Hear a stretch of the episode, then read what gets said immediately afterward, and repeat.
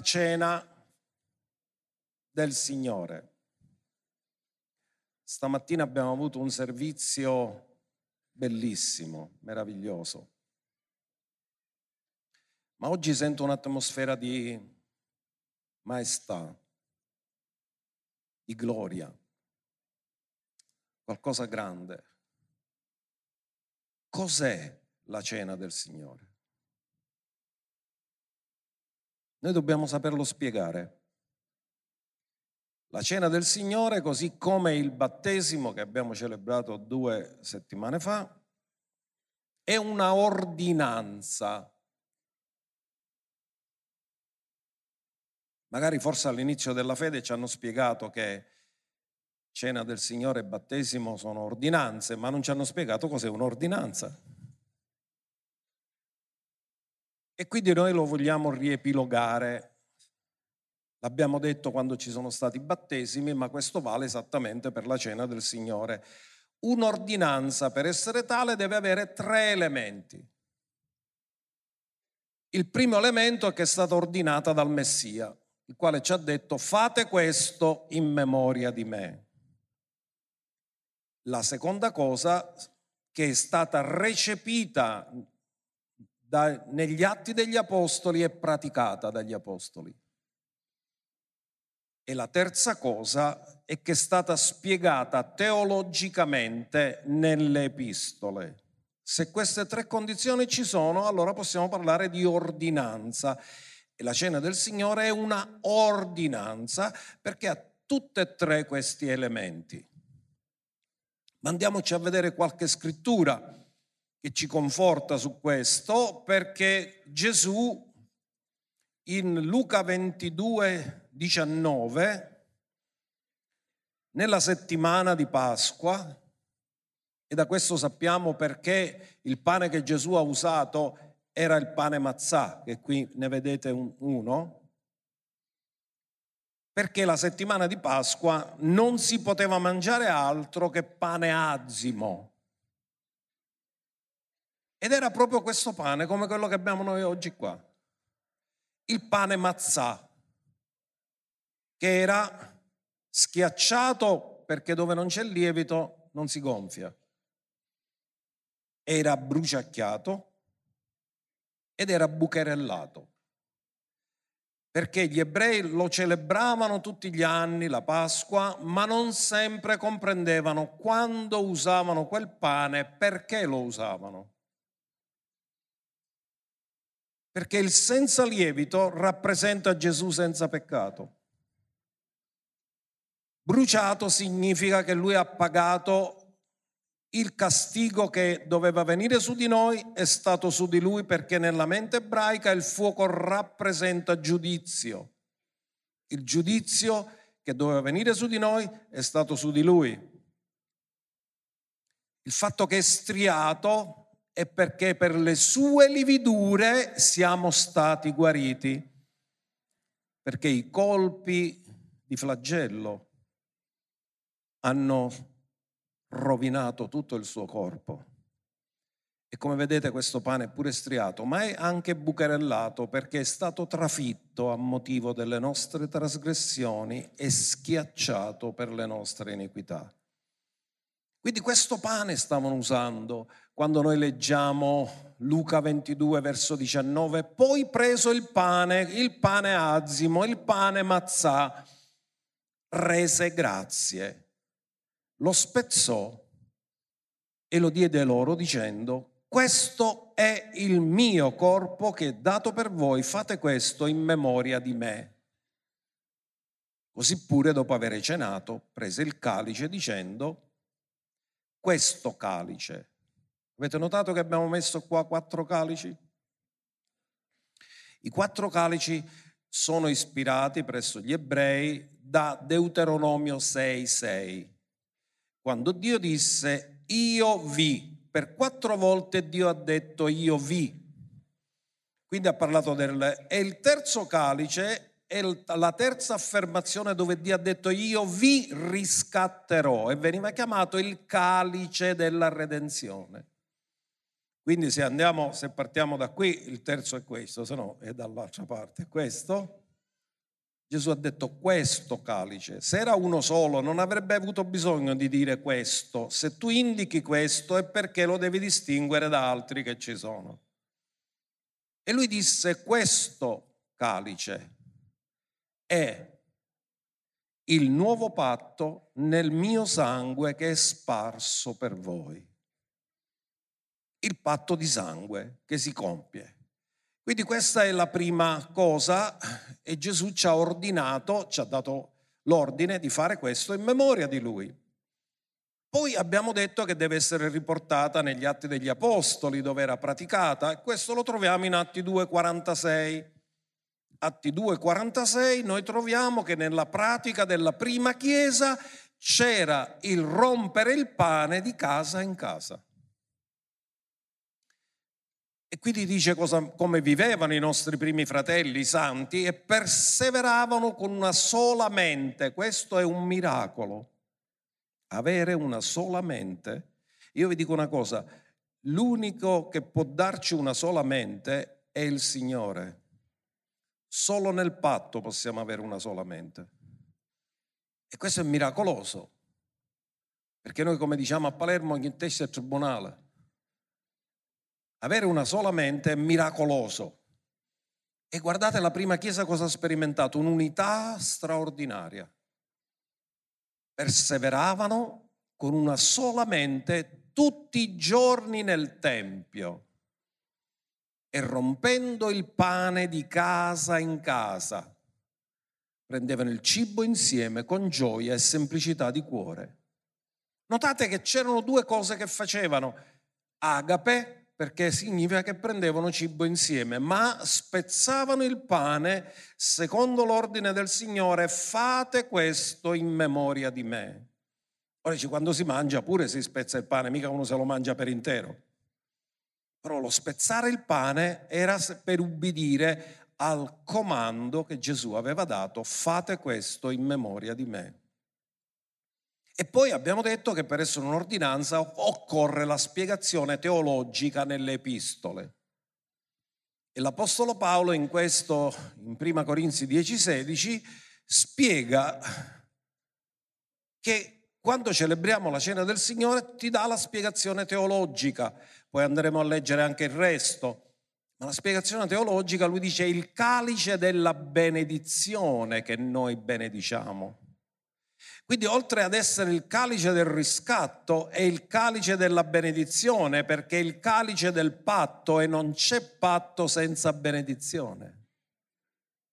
Quindi viene chiamato il calice della benedizione che noi benediciamo, non è forse la partecipazione con il sangue di Cristo? Ognuno dica partecipazione. Che significa partecipazione? Significa che tu hai una parte. Gesù ha versato il sangue. Qual è la tua parte? Applicare il sangue. Vi ricordate nella Pasqua quando Dio ordinò che prima che il popolo uscisse dall'Egitto disse che dovevano provvedersi un agnello, dovevano ucciderlo e dovevano prendere il sangue dell'agnello, metterlo in un catino e poi prendere un rametto di issopo e poi col rametto di issopo intingere gli stipiti delle case e le porte. Che cos'era quest'ultimo cosa che facevano? Applicavano il sangue. Perché il sangue fino a che era nelle vene dell'agnello non proteggeva. Fino a che era fuori dall'agnello non proteggeva ma l'unico sangue che l'angelo della morte quando passava andava a guardare non era quello del catino, era quello che era sugli stipiti delle case e sulle porte, che non ci andava lì da solo, qualcuno doveva applicarlo. E ognuno doveva applicarlo nella propria casa. Quindi quando dice che partecipazione significa Gesù ha versato il sangue, ma noi lo applichiamo per fede lo mettiamo là e diventa efficace. In altri termini, il suo sacrificio è efficace per te se tu lo applichi a te. Quindi è partecipazione con il sangue di Cristo. E il pane che noi rompiamo non è forse partecipazione al corpo di Cristo? Significa che tu sei parte del corpo. Perché hai diritto alla guarigione? Perché se il capo sta bene, tutto il corpo sta bene. E il capo non solo sta bene, è l'Eterno che guarisce.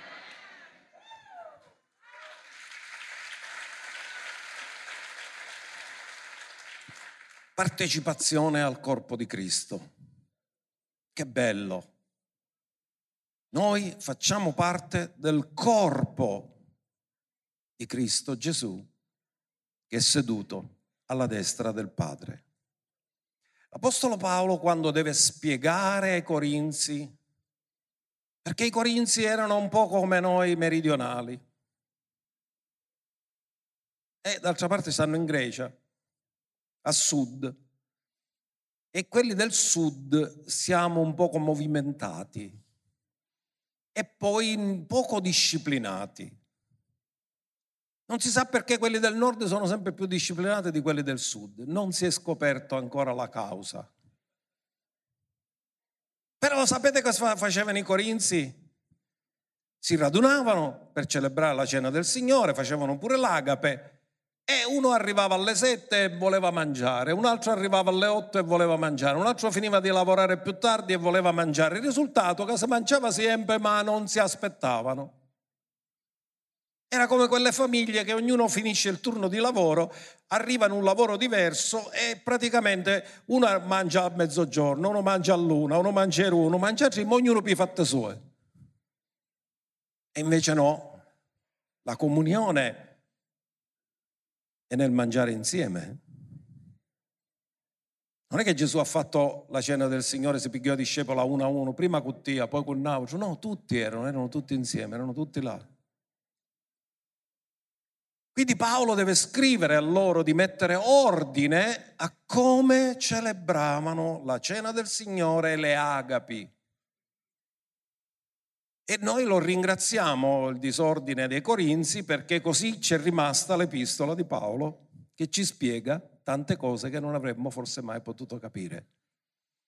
E in 1 Corinzi 11 da, 30, da 23 a 32 l'Apostolo Paolo spiega ai Corinti cose meravigliose sulla cena del Signore. E lo leggiamo da lui perché quando lui l'ha spiegato era già avvenuto, mentre quando Gesù l'ha stabilito era profetico, doveva avvenire. Gesù ancora non era morto quando l'ha stabilito. Quindi ha parlato al futuro, ma Paolo ha parlato quando già era avvenuto. E ha detto queste parole, poiché io ho ricevuto dal Signore ciò che vi ho anche trasmesso, che il Signore Gesù, nella notte in cui fu tradito, prese del pane e dopo aver reso grazie lo spezzò e disse, prendete, mangiate, questo è il mio corpo che è spezzato per voi, fate questo in memoria di me. Paolo non c'era quando Gesù ha stabilito questo e l'ha ricevuto per rivelazione. È il Signore stesso che gliel'ha rivelato. E come vedete, questa è una cosa molto importante, la rivelazione non si è fermata con Gesù, è continuata con lo Spirito Santo. Cosa ha detto Gesù? Molte cose ancora da dirvi, ma non sono alla vostra portata, ma quando verrà lo Spirito lui vi spiegherà tutto. E Paolo lo riceve per lo Spirito questo. Andiamo avanti. Parimenti, dopo aver cenato, prese anche il calice dicendo questo calice è il nuovo patto nel mio sangue. Fate questo ogni volta che ne bevete in memoria di me, poiché ogni volta che mangiate questo pane e bevete di questo calice, voi annunziate, avete un messaggio, proclamate un messaggio. Qual è questo messaggio? La morte del Signore finché Egli venga. Il messaggio è duplice, parla del passato ma si proietta al futuro e questo stamattina lo approfondiremo. Perciò chiunque mangia di questo pane o beve del calice del Signore indegnamente sarà colpevole del corpo e del sangue del Signore Ora ognuno esamini se stesso. Notate che non dice che deve esaminare gli altri, perché noi siamo bravi a esaminare gli altri. Ma io ti dico una cosa, non è mai cambiato nessuno quando ha esaminato gli altri, tutti i nostri cambiamenti avvengono quando esaminiamo noi stessi. E se tu vuoi cambiare, non guardare gli altri, guarda Gesù e paragonati a Lui e guarda te stesso.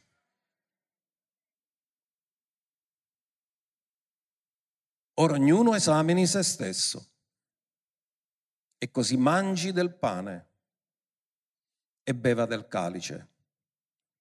In altri termini, paragonandomi con la perfezione di Gesù, devo riconoscere che ancora non sono perfetto. Ve ne siete accorti che ancora non siamo perfetti?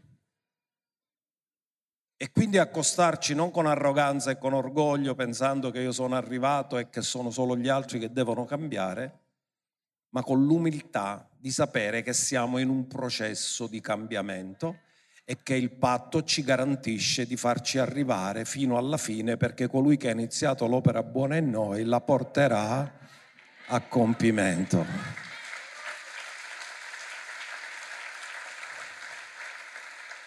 E poi dice che se non discerniamo il corpo che è stato dato per la nostra guarigione, se non comprendiamo spiritualmente cosa significa, rischiamo che ci sono malati, infermi e muoiono, mentre tutti abbiamo il diritto legale di essere sanati. E non te lo devi fare rubare questo diritto legale. Quindi, cari fratelli, oggi voglio condividervi da quel verso che abbiamo citato, il verso 26, perché noi facciamo due cose quando celebriamo la cena del Signore. Annunciamo un fatto storico. La morte di Gesù è storica. Il suo seppellimento è storico, la sua risurrezione è storica. La storia non si può negare, si può solo raccontare. Gesù ha voluto dirci non vi scordate la storia, non vi scordate il mio sacrificio, fate questo in memoria di me. In realtà più che memoria è un memoriale, perché la differenza tra memoria e memoriale è che con la memoria ricordi, col memoriale rivivi. Quindi c'è questa vitalità del rivivere, è come quando fai 18 anni, lo festeggi, Dice, ma non lo fai tutti gli anni il compleanno? Sì, però 18 anni è speciale. Quando fai l'anniversario di matrimonio, dopo fai 25 anni, 50 anni di matrimonio, sempre ogni anno l'hai fatto l'anniversario, però 25 speciale, lo festeggi, 50 lo festeggi, 18 lo festeggi, in altri termini rivivi quel giorno e gli dai molto valore e molta importanza. E non sei solo quando festeggi, ci sono sempre altri quando tu festeggi. Quindi annunciamo questo e noi annunciamo un fatto storico e non tutti conoscono la storia. Qualcuno la deve raccontare. Se no la storia è avvenuta, ma tu non la saprai mai. Cosa dobbiamo raccontare? Dobbiamo raccontare almeno due cose che c'è un protovangelo racchiuso in un verso, Giovanni 3:16. Basta questo per evangelizzare. Cosa dice Giovanni 3:16? Che Dio ha tanto amato il mondo. Tutto quello che oggi tu sei nasce da una sola motivazione, il fatto che Dio ti ha amato e ti ha amato prima ancora che tu lo conoscessi. Dio ha tanto amato il mondo che ha dato il suo unico figlio, che quando l'ha dato era unigenito, dopo che l'ha dato è diventato il primogenito di molti fratelli. Dopo che il granello di frumento caduto a terra è morto, non è rimasto solo, ma ha portato molto frutto.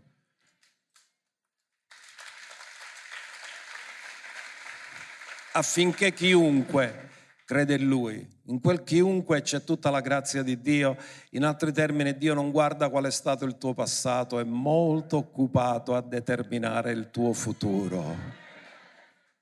Non importa cosa è stato il tuo passato, il sangue di Gesù l'ha lavato e l'ha purificato affinché abbia vita Ma la vita eterna di cui parla qui è una vita che non finisce mai? È questo che la caratterizza?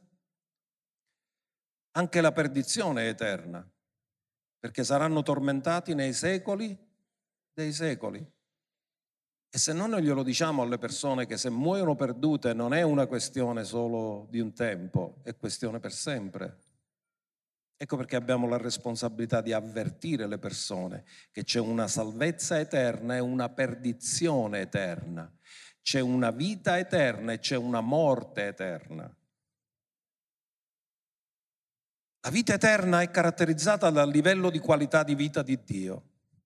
Ne parleremo perché Dio ci ha destinati alla gloria, cioè a un'atmosfera dove tutto è perfetto, dove ancora noi non siamo abituati, perché noi siamo abituati a vedere tante cose imperfette.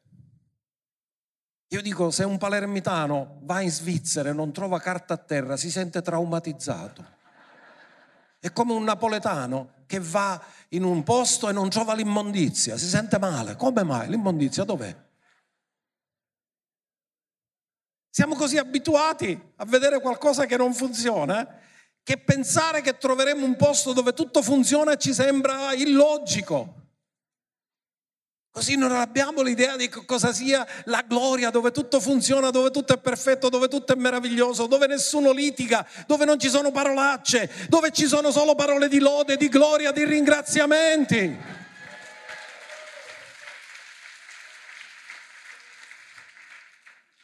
E Dio ci sta preparando a questo. Andiamo a vedere un altro verso, Romani 6:23, molto conosciuto. Noi annunciamo la morte del Signore. Il salario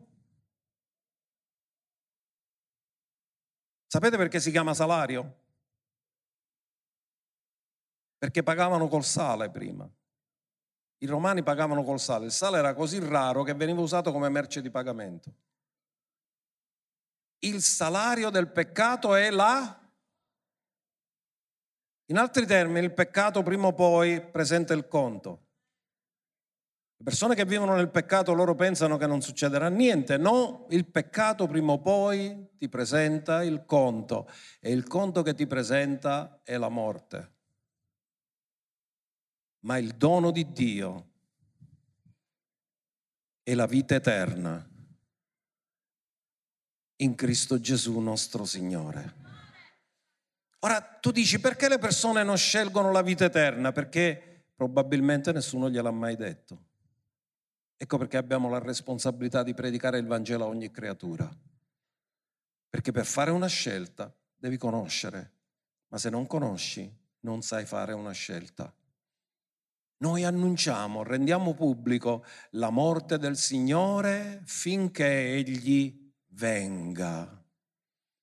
Quindi annunciamo una cosa del passato e ci proiettiamo a qualcosa del futuro finché Egli venga. In altri termini, verrà un giorno dove noi non celebreremo più la cena del Signore, non mangeremo il pane, non berremo più il vino, perché quello che noi celebriamo che deve avvenire è arrivato il giorno, arriverà il giorno che si realizza e allora non è più simbolico, profetico, ma diventa reale. Però fino a che non avviene, noi ricordiamo a noi stessi qual è il nostro futuro, qual è la nostra speranza. Ora io voglio farvi comprendere una cosa. Annunciare il futuro per noi non è ordinario, perché nella mente umana nessuno conosce il futuro. E quindi anche il concetto di speranza è alterato perché quando noi diciamo speriamo che domani ci sia una bella giornata, noi cosa vogliamo dire? Che ci, ci piacerebbe che ci fosse una bella giornata, ma non è sicuro che avviene. Ma nel concetto ebraico di speranza, la speranza è una certezza futura basata su una promessa di Dio. Quindi è sicuro al mille per mille che succede. Non c'è incertezza, c'è certezza futura perché Dio non può mentire. E vi voglio dare alcune cose molto interessanti sulla speranza, perché la Bibbia ha molto da dire su questo. E d'altra parte questi sono i pensieri che Dio ha per noi, pensieri di pace e non di male, per darci un futuro e una... La nostra epoca è un'epoca dove ci sono tanti depressi e la depressione è un indice di mancanza di speranza ma dove c'è una speranza viva non c'è depressione. La depressione si sconfigge con la conoscenza di Dio. Non sono i farmaci che la sconfiggono. Andiamo a vedere questo verso molto interessante in 1 Pietro 1,13. Perciò avendo cinti i lombi della vostra mente, siate vigilanti e riponete piena speranza. Quanta speranza? Piena speranza nella grazia che vi sarà conferita nella rivelazione di Gesù Cristo. Sapete che la grazia di Dio è sempre sufficiente? In altri termini, quello che tu ora stai passando, la situazione difficile che stai vivendo, la grazia di Dio è superiore sempre al tuo bisogno. In altri termini, Dio ha sempre soluzione anche quando non vedi soluzioni. Dio ha sempre la sua parola e la sua direttiva anche quando sei confuso. Lui ce l'ha sempre perché la grazia è sempre superiore al bisogno. Ecco perché dice riponete piena speranza. Da dove nasce la speranza? ascoltate bene, se per avere sapienza, per vivere il nostro presente, la riceviamo solamente se conosciamo il nostro futuro. Uno che conosce il futuro ha un obiettivo, una meta per raggiungerlo. Se andate a chiedere a una coppia di fidanzati che hanno stabilito la data del matrimonio, come vivono i giorni da quando l'hanno deciso a quando si devono sposare? In un'aspettativa e preparazione. Amen? Perché? Perché conoscono il futuro. Si preparano a un futuro. Quindi la loro vita è ben orientata. Sanno quello che devono fare. Non sono distratti, sono concentrati su qualcosa che devono ottenere. Ora, noi quando sappiamo cosa ci aspetta per il futuro e grazie a Dio Gesù ce l'ha detto in maniera molto chiara. Non sarà una sorpresa il futuro, è già annunciato esattamente come sarà. Allora la speranza orienta il tuo presente. Tu, quando conosci il tuo futuro, ricevi sapienza per vivere il tuo presente e il tuo presente acquisisce significato proprio perché c'è un futuro davanti a te. E vi voglio dare una chicca meravigliosa perché Gesù in Giovanni 8:14 ha spiegato qual era il suo futuro. E l'ha detto in una maniera meravigliosa. Io amo questo verso. Guardate cosa dice. Gesù rispose e disse loro, anche se testimonio di me stesso, la mia testimonianza è verace. Chi è lui? Non è la verità? La verità si fa giustizia da sola. Non c'è bisogno di un'altra verità per confermare la verità, la verità rimane verità e Gesù è la verità. E lui ha detto, poiché sono la verità e non posso mai mentire, anche se sono solo io che parlo di me stesso, l'unica cosa che può uscire da me è la verità, perché io sono la verità.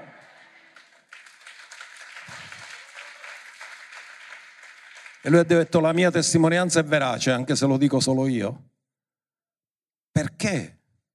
Perché so da dove sono venuto e dove vado. In altri termini, nessuno è salito in cielo se non colui che è disceso dal cielo. Gesù non parlava del cielo come un luogo che non aveva conosciuto, ma lui parlava del cielo come un luogo dove lui abitava prima di diventare uomo. lui ha detto io parlo di quello che conosco, io parlo di quello che ho vissuto, io parlo di una dimora dove io sono stato prima di venire qua. Parlo per esperienza. E poi dice so anche dove vado. Gesù conosce il suo presente e conosce il suo futuro. Per questo non è mai stato confuso, perché sapeva da dove veniva, con quale proposito e missione è venuto sulla terra e sapeva anche dove sarebbe andato e dove ora è andato, alla destra del Padre, seduto alla destra del Padre. Ora vedete cari, questo mi stimola molto per dire, se io so da dove vengo, io sono nato da Dio e tu sei nato da Dio, tu sai da dove vieni. E se tu sai dove vai, non sarai mai confuso e non perderai mai la speranza, perché sai da dove vieni e sai dove dobbiamo andare, perché noi saremo con Lui per sempre.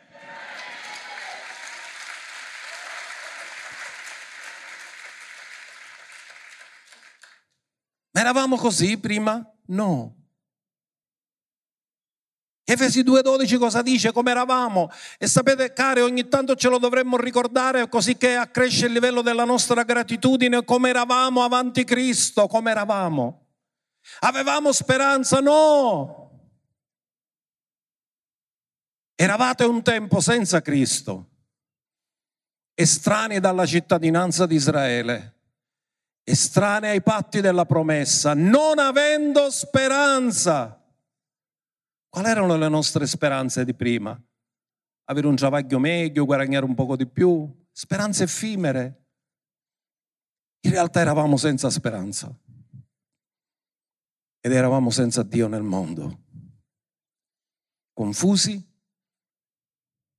senza sapere né da dove venivamo né dove andavamo. Questo era come eravamo quando Dio ci ha trovato, ci ha cercato e ci ha accolto nella sua famiglia. Eravamo senza Dio, senza speranza, ora siamo con la speranza piena e con un Dio meraviglioso che è il nostro Padre. Non ce lo dobbiamo mai dimenticare chi eravamo e cosa siamo oggi. E guardate anche l'Apostolo Paolo quando scrive a Tessalonicesi, in prima Tessalonicesi 4:13, lui sottolinea questo aspetto perché vedete, tutti noi abbiamo fatto l'esperienza di andare a visitare persone quando c'è un funerale e tu ti accorgi subito dall'atmosfera. Se un figlio di Dio è andato col Signore, trovi un'atmosfera di pace. Ma se invece non era uno che conosceva Dio, che è morto, trovi disperazione, urla, pianti inconsolabili. Perché? Perché stai in un posto dove non hanno speranza. E Paolo disse, ora fratelli non vogliamo che siate nell'ignoranza riguardo a quelli che dormono. Notate che Paolo non dice che sono morti, usa il termine dormono perché lo spirito e l'anima non muoiono, è il corpo che muore e dorme in attesa della risurrezione. Affinché non siate contristati come gli altri che non hanno speranza. Per alcuni la vita è tutta qua. Quando una persona muore per loro è finito tutto. Per noi comincia tutto.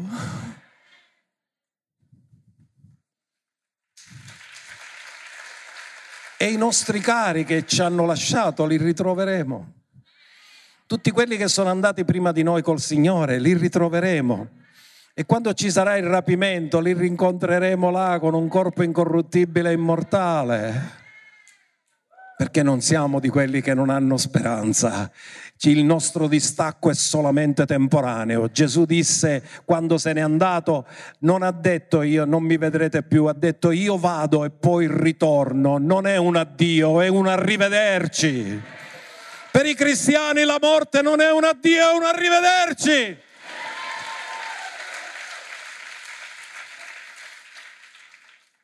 Romani 5.2 alcuni altri versi e poi prenderemo la cena. Dice la Bibbia che per mezzo del quale abbiamo anche avuto mediante la fede accesso a questa grazia nella quale stiamo saldi e ci vantiamo nella speranza della gloria.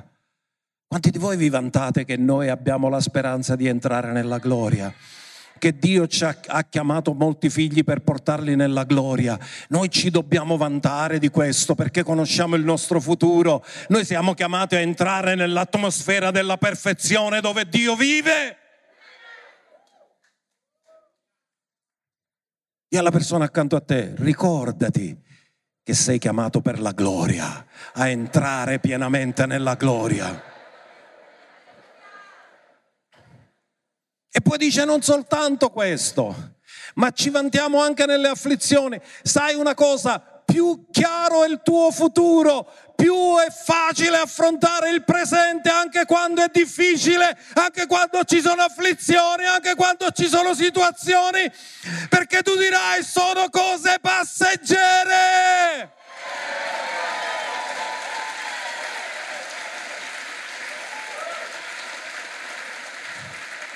Sapendo che l'afflizione non produce scoraggiamento. Ma cosa produce? Perseveranza. Come dire, tieni duro, finirà, entreremo nella gloria. E la perseveranza esperienza. E l'esperienza speranza. Ora la speranza non confonde. Perché?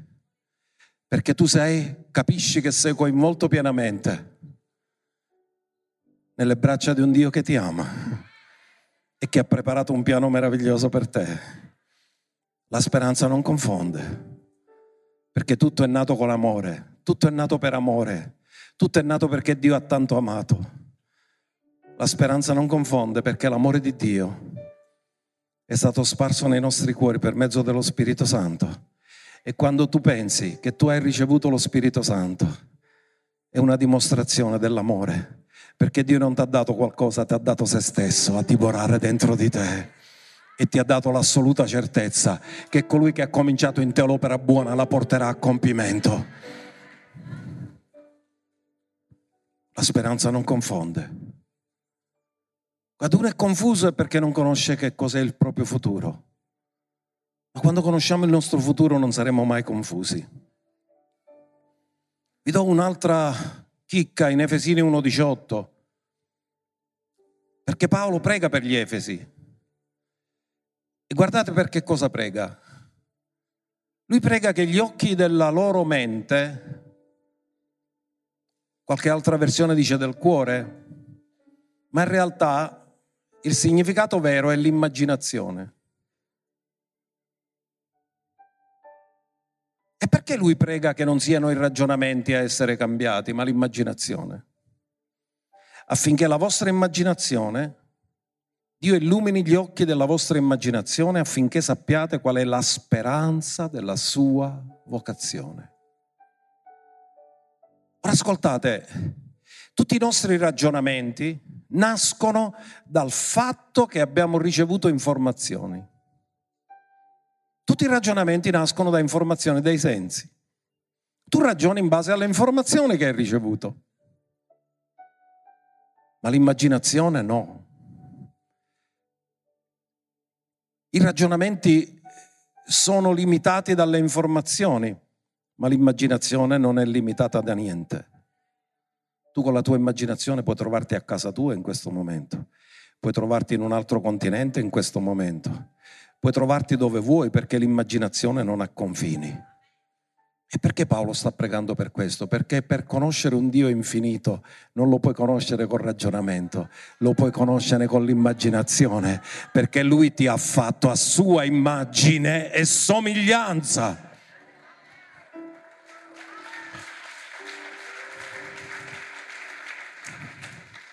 Affinché sappiate qual è? Qual era questo? Lui dice tu potresti avere la più fervida immaginazione e la devi usare per conoscere la speranza che Dio ti ha posto davanti. Se la tua immaginazione è impregnata della speranza che hai davanti, tu vivrai un livello di qualità di vita dove la gioia non la strapperà mai nessuno dal tuo cuore. Mai nessuno perché sai dove stai andando, sai cosa stai ereditando, sai cosa Dio ti ha promesso, sai qual è il luogo dove andrai per sempre che è la gloria eterna. La gloria della sua eredità nei santi. Io vi dico una cosa, se tu hai genitori ricchi, tu speri che non muoiano, ma sai che quando muoiono ti becchi l'eredità. E non ti senti un senso di sicurezza quando hanno tutto bene? Vuoi o non vuoi il pensierino ti viene, un giorno saranno miei. Ti dà sicurezza avere un'eredità, vero? E ci dà sicurezza avere l'eredità. Quali sono le ricchezze della gloria della sua? Dillo, io sono l'ereditiero più ricco dell'universo perché sono erede di Dio e coerede di Cristo.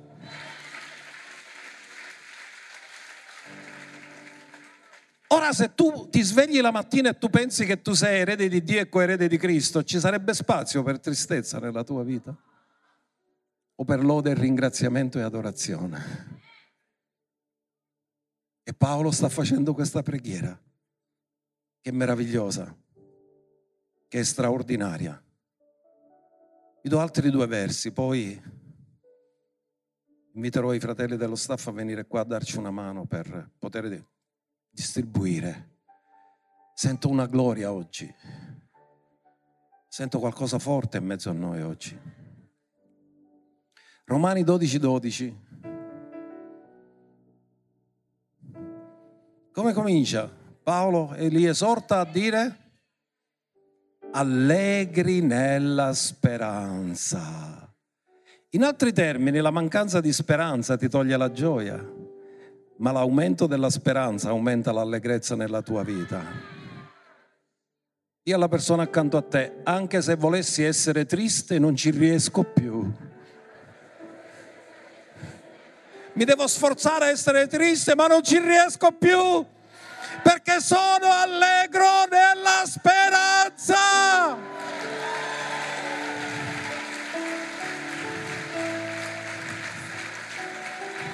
E nell'afflizione perché ho questa consapevolezza della speranza, io non mi muovo, sono costante, passerà l'afflizione, ma non passa la mia eredità.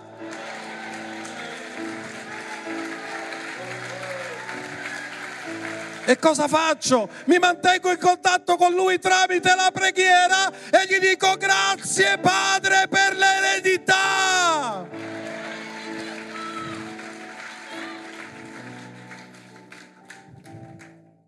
L'ultimo verso, il verso più antidepressivo della Bibbia. Romani 15, 13. Come viene chiamato Dio? Il Dio della in altri termini, dove ci sono condizioni che sembra che non c'è speranza, dove arriva Lui c'è di nuovo speranza. Mi riempia di ogni gioia e pace nel credere. Questa è la benedizione che voglio rilasciare su ognuno di voi oggi, che Dio vi riempie di ogni gioia e pace nel credere. Nell'incredulità no, ma nella fede sì. affinché abbondiate nella... In altri termini devi averlo sempre, questa speranza la devi ravvivare sempre, la devi ricordare sempre e devi abbondare nella speranza. Dì alla persona accanto a te, abbondare nella speranza non costa, ma rende.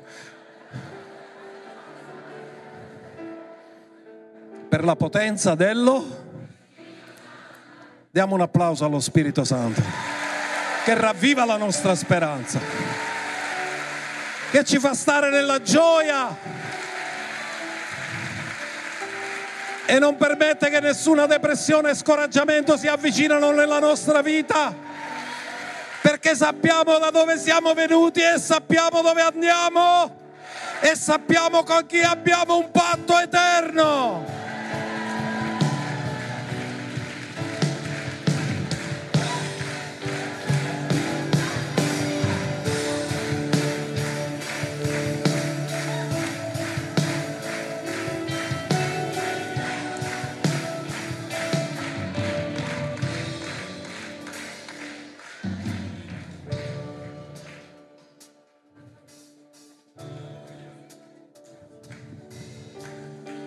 Alleluia, che lode che sentiamo nel cuore da esprimere, che gratitudine.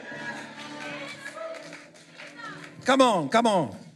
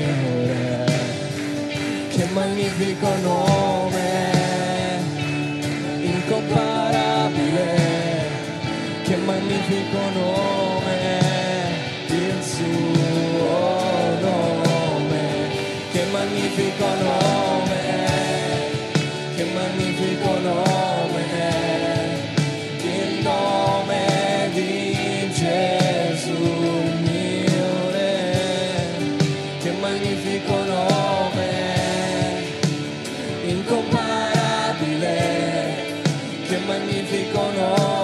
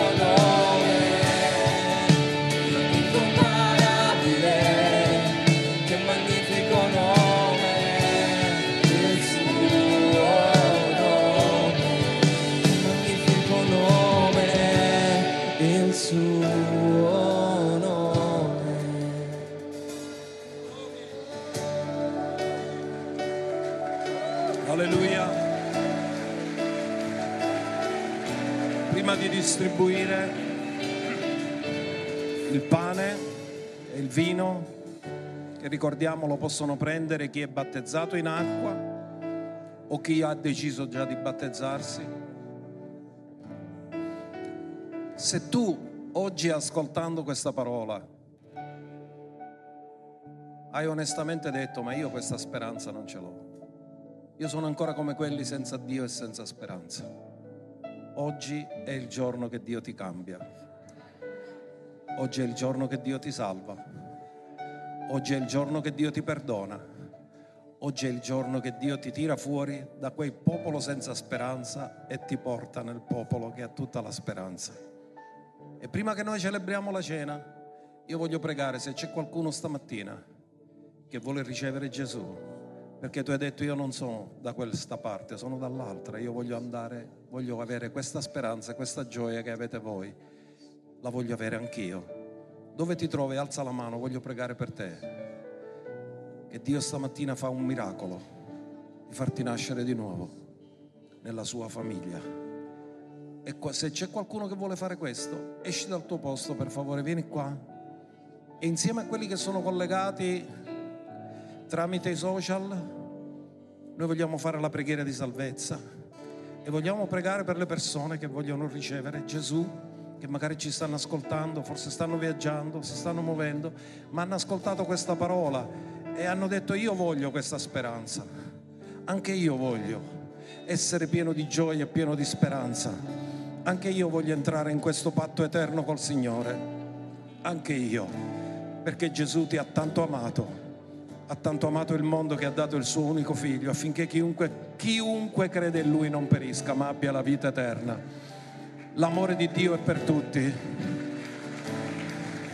E che stamattina deve finire la tua depressione e deve cominciare un cammino di gioia. Alleluia. Allora, miei cari, sì, accom- fateli accomodare, fateli venire. Io scendo, scendo, sto là vicino a voi.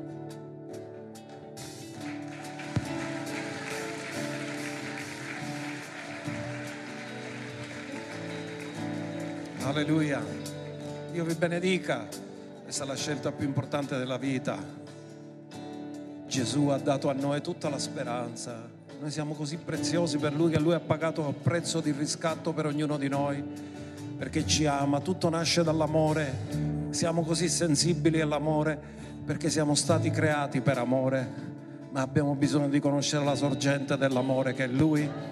E così, miei cari, ora voce alta con tutto il vostro cuore, ripetete con tutto il vostro cuore questa preghiera e dichiarate insieme con me queste parole anche con quelli che sono collegati con la radio, con i, web, con i social, nel nome di Gesù. Pregate insieme a me questa preghiera. Signore, vengo davanti a te.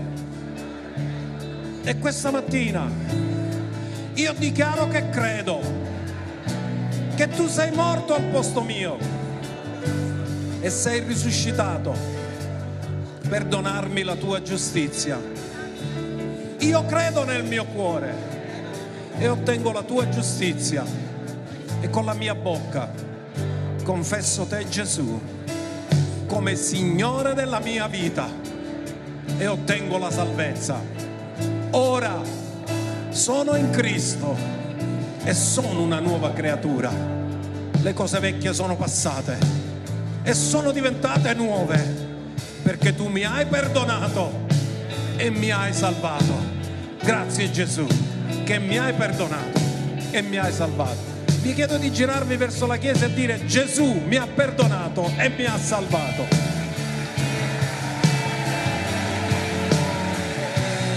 Alleluia! Allora portateli nella stanza, c'è qualcuno che farà dirà qual è il programma della Chiesa. Fate un applauso a queste care, Dio vi benedica. Alleluia. La gioia del Signore è la tua forza.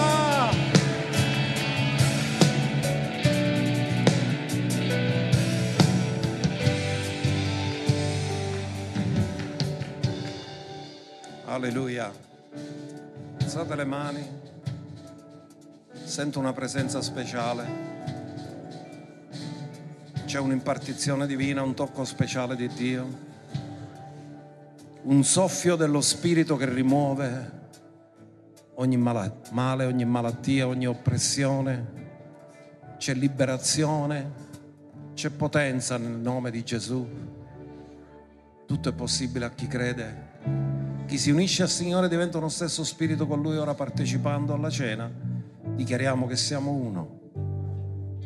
Quello che è suo è nostro e noi siamo suoi.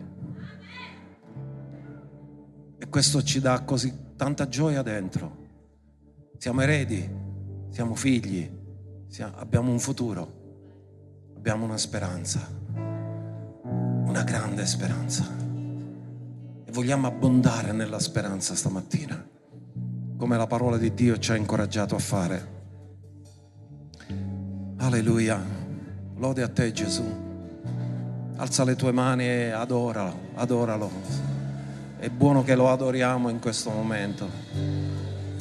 Che lo ringraziamo. Eravamo senza Dio, senza speranza. Ora siamo figli di Dio e abbiamo una speranza. Non ce li dimentichiamo certe cose. Non diamolo per scontato, perché tutte queste cose ci sono state donate per grazia. Mediante la fede, quanto è meraviglioso, quanto è grande il nostro Padre. Ha solo dato e noi abbiamo solo ricevuto. A volte neanche siamo stati grati, ma Lui l'ha dato lo stesso per il suo grande e immenso amore. Grazie Padre. Ti onoriamo, ti adoriamo, ti ringraziamo, ti benediciamo, ti diamo tutto l'onore, tutta la gloria, tutto il ringraziamento. Allora i fratelli dello staff, se potete salire sopra, cominciamo. Staff apostolico naturalmente.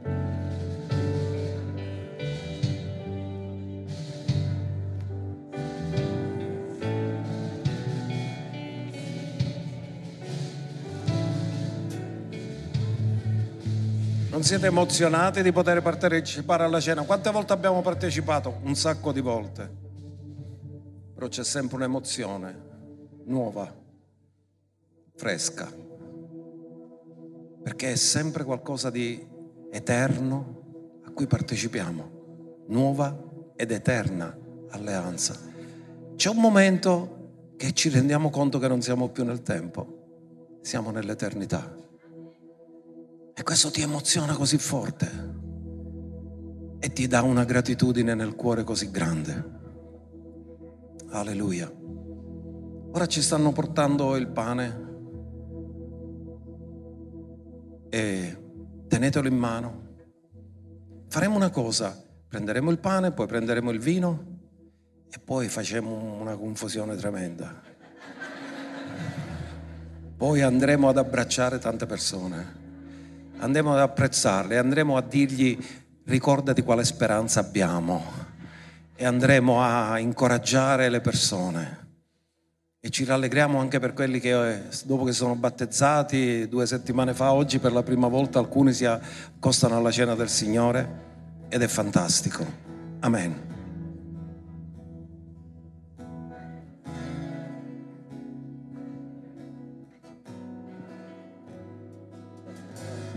Pro. Sì.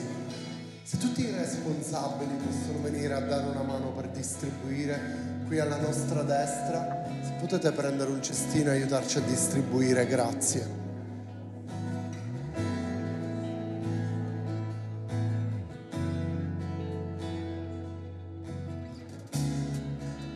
Questo è il mio corpo,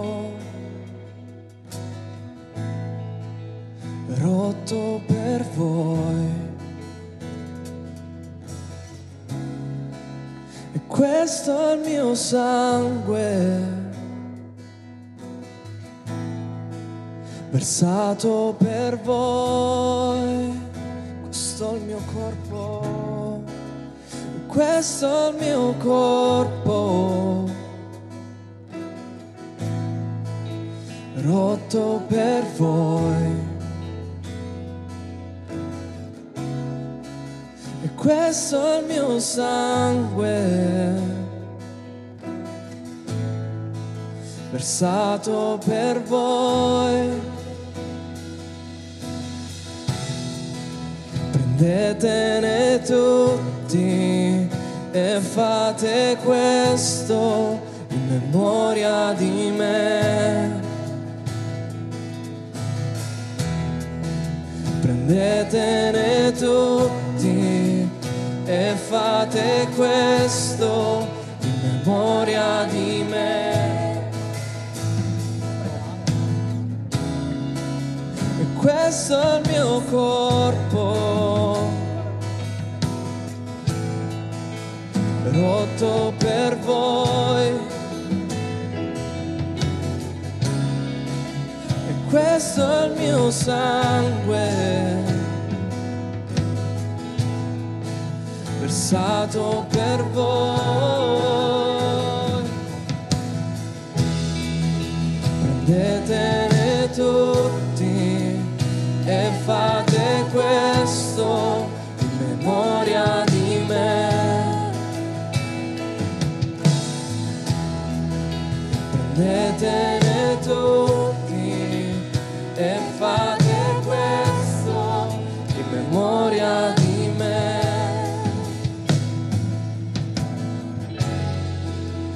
Con il mio pane, con il mio vino abbraccia le mie promesse.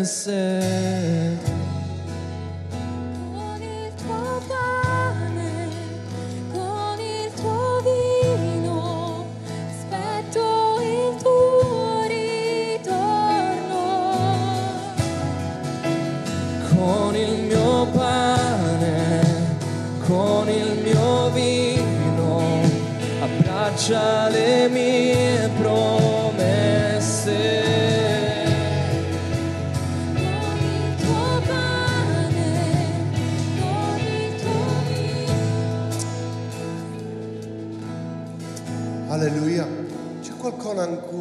C'è ancora qualcuno che non ha ricevuto il pane? Se puoi alzare la tua mano così possiamo raggiungerti facilmente. Anche lì nelle gradinate, qualcuno qui. Se potete tenere un attimo la mano alzata finché non vi raggiungiamo.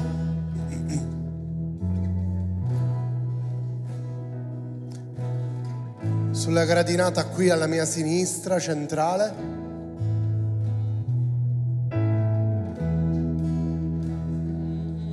Qualcuno non ha ricevuto?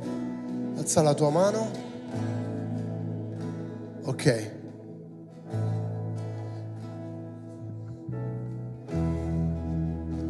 Alleluia.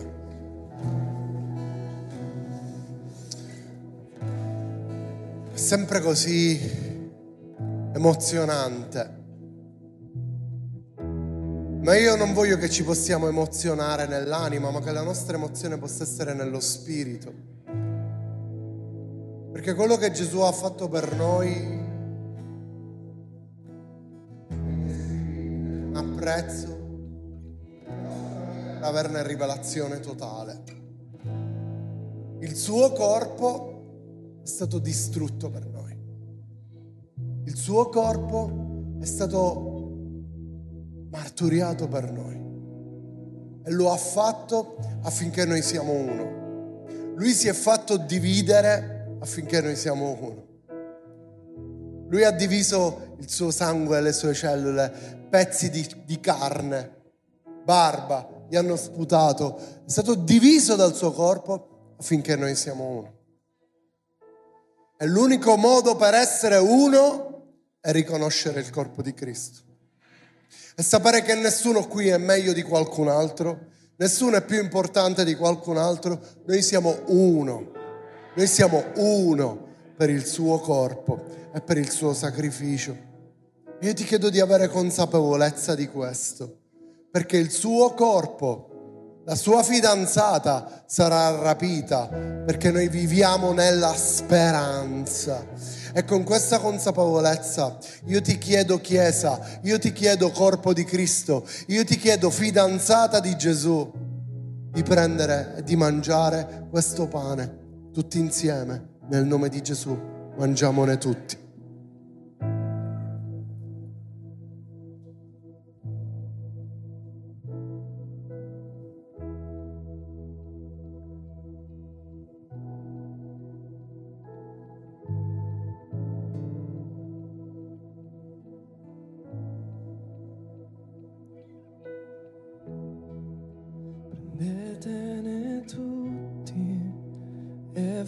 Fate questo in memoria di me.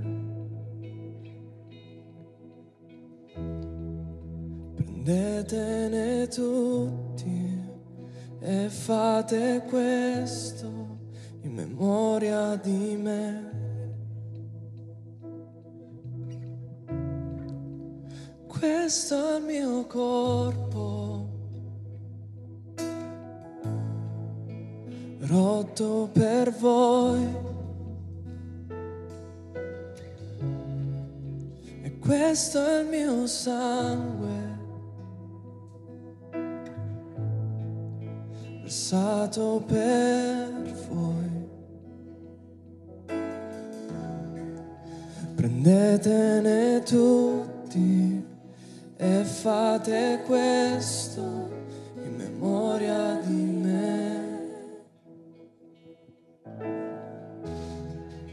Possiamo distribuire il vino?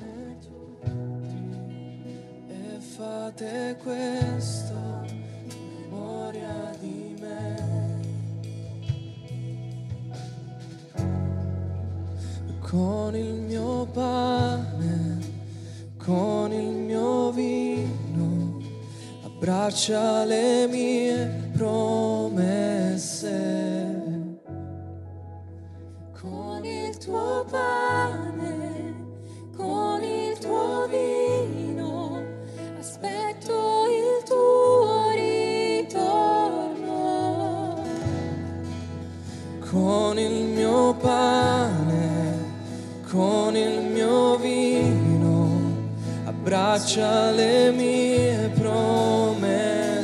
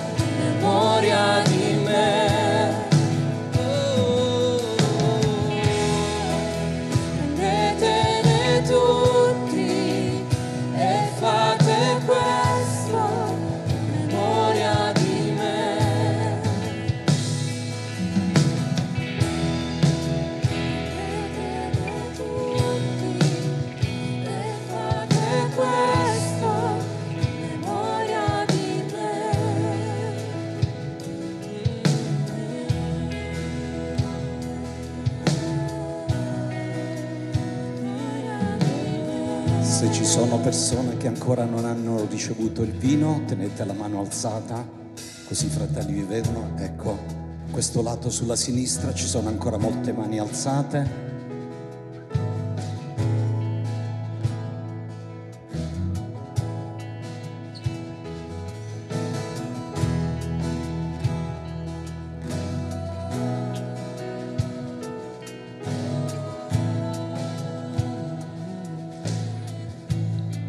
Se c'è ancora vino disponibile da questo lato sulla sinistra, cortesemente tenete la mano alzata così i fratelli vi possono individuare e vi possono servire.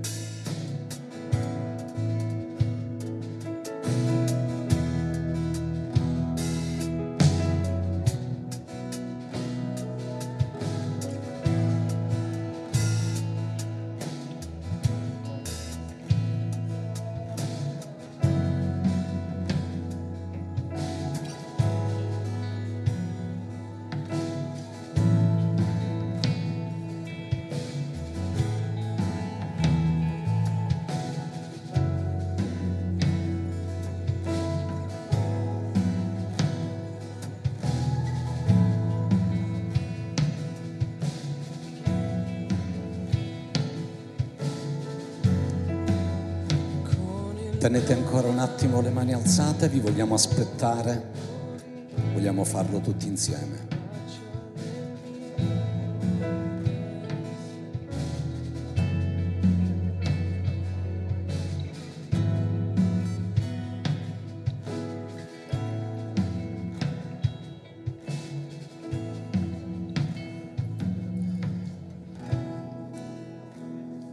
Memoriale e rivivere. Chiudi i tuoi occhi. Ti voglio portare lì nell'alto solaio, dove c'era Gesù con i suoi. Aveva ministrato, aveva vissuto, aveva predicato, aveva guarito, ma in quel momento di intimità stava trasmettendo a loro quello che sarebbe stato un nuovo inizio. E noi vogliamo affrontare questo giorno come un nuovo inizio, perché in quel patto tu puoi mettere fiducia del continuo, puoi rinnovare la tua fiducia in quel patto celebrato attraverso il sangue. E prese quel terzo calice, il calice del riscatto, il calice della redenzione, il calice della benedizione. E lui lo ha preso e ha detto fate questo in memoria di me. Abbiate fiducia nel patto. In quel sangue ci sono le promesse per noi. In quel sangue c'è la nuova ed eterna alleanza. In quel sangue c'è la speranza per noi. In quel sangue c'è la direzione per il nostro futuro. In quel sangue c'è la risposta, le soluzioni per i nostri problemi. In quel sangue ci sono tutte le risposte di cui abbiamo di bisogno.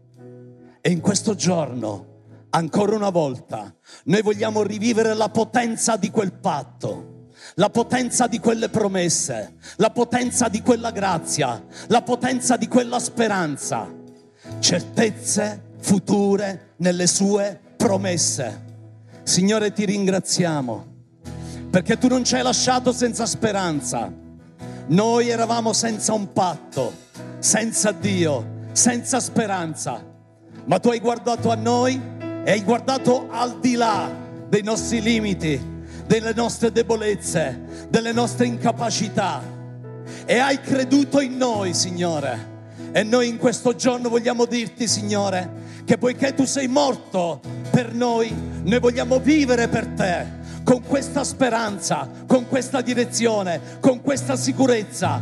Noi annunziamo, Signore, il futuro, il tuo ritorno e finché tu ritorni, Signore, noi ancora manterremo ferma la nostra speranza, annunziando il nome del Salvatore, il nome del Signore, il nome del Redentore, il nome che è al di sopra di ogni altro nome, il nome di Gesù, il nome glorioso, potente, maestoso, il nome incomparabile, il nome Signore eterno, il nome del nostro Signore Gesù. E per questo tutti insieme vogliamo bere nel nome di Gesù.